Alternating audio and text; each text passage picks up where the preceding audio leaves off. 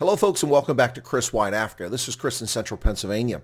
This is the first in what I expect to be a series of updates on South Africa's 2021 municipal elections. And first out of the gate, after registration weekend, let's make one thing very clear. It seems patently obvious that the 1st of November, this thing is very likely not to be over. Why is that? Because the Independent Electoral Commission has squandered nearly three decades of trust and goodwill in its actions. How so? Well, a number of fashions. First, seeking to delay the elections on the basis of junk science.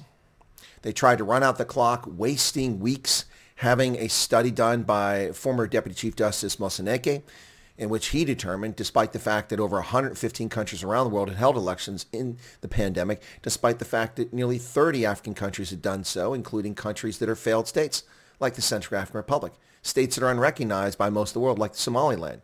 Neighboring states like Namibia successfully holds an election in which the ruling party was slaughtered, which of course is what this is all about. The ANC is going to get slaughtered, most likely in a free and fair election. Even Zambia recently held elections, and the sitting president was removed from office, voted out by the voters, despite the idiotic analysis from the economists and all the other pundits who said that it was going to be an unfair, unfree election. Well, Hichilema won. Now, this was like his fifth attempt to run for office, but he finally became president. Look at that. And the president is unseated. Strange how that happens.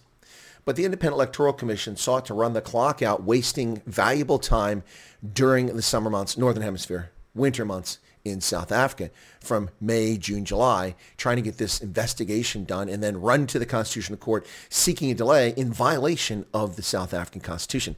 There's no justification whatsoever to seek a delay. And there's no way that the Constitutional Court could legitimately have intervened and said, no, we can, we can go past the date. No, they said the election must be held between the 27th of October and the 1st of November to comport with the South African Constitution. But the IEC has undermined its credibility to the point now where many are calling it the captured electoral commission, not the independent electoral commission. Absolutely ridiculous behavior by Sy Mamabolo and the people at the IEC we have to begin to wonder whether these people are going to conduct a legitimate election at all. So they try to run out the clock using junk science as the basis for claiming that the next wave would occur during the election.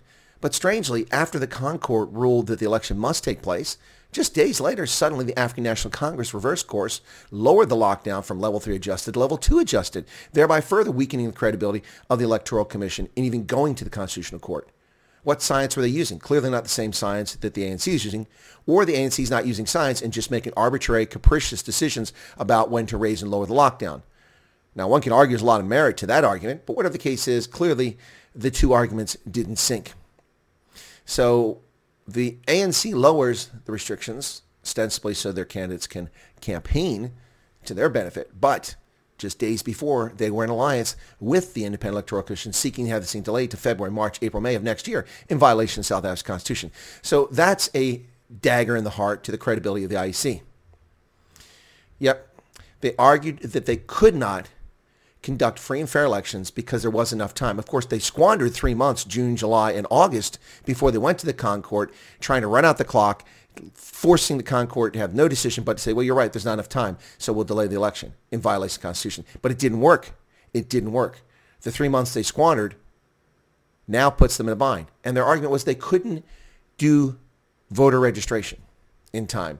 They couldn't reopen candidate registration. And famously, the African National Congress failed to get 90 wards with, with candidates registered, 90 in 35 municipalities.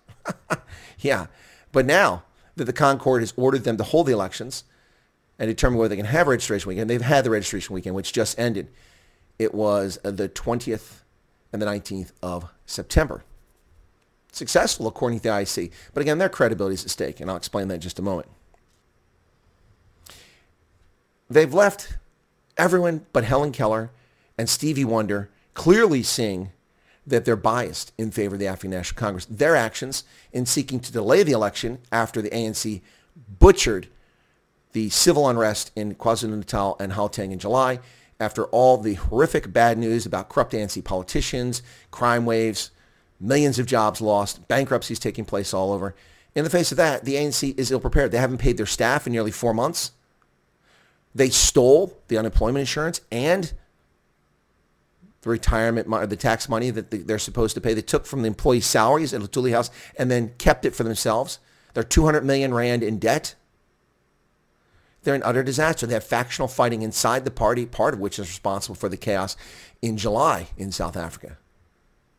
This government has failed in every way possible.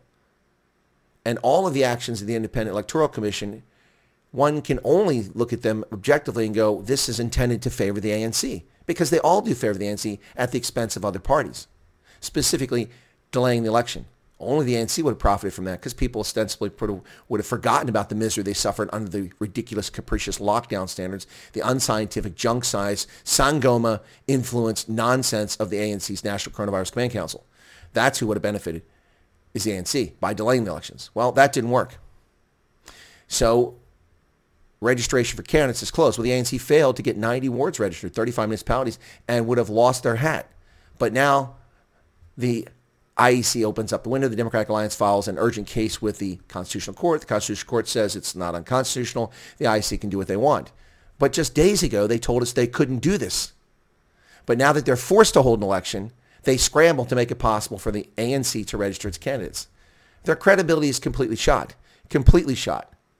They just held registration weekend during which they claimed success. News 24 reports that it was a huge success. 121,000 online applications occurred on Sunday alone for voter registration.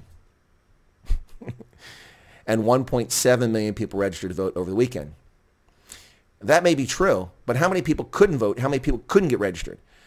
I have to tell you this. Over the past three days, I've had dozens of people rock up on my program and complain about how much trouble they had getting registered in their ward or not being able to register. In fact, several people saying, to hell with it. I'll just vote where I'm registered at now. I'm not going to stand in line for hours and hours. I've already stood there. Computers are broken. Workers weren't there. It was a total mess across South Africa. Yes, these are anecdotal cases, but with my relatively small audience at present, how could so many people run into so many problems? Unless it's intentional or it's ineptitude, and I think it's ineptitude. The Independent Electoral Commission has squandered its reputation. Three decades of reputation as an independent body, objectively conducting elections, is now on the shoals of disbelief. One thing is clear this thing is likely not to be over on the 1st November. In no small measure because in the decision handed down by the ConCourt on Monday, the 20th of September, they left open a window for disgruntled parties to file complaints and file court cases after this election's over on the basis that the IEC showed clear favoritism towards ANC and its actions.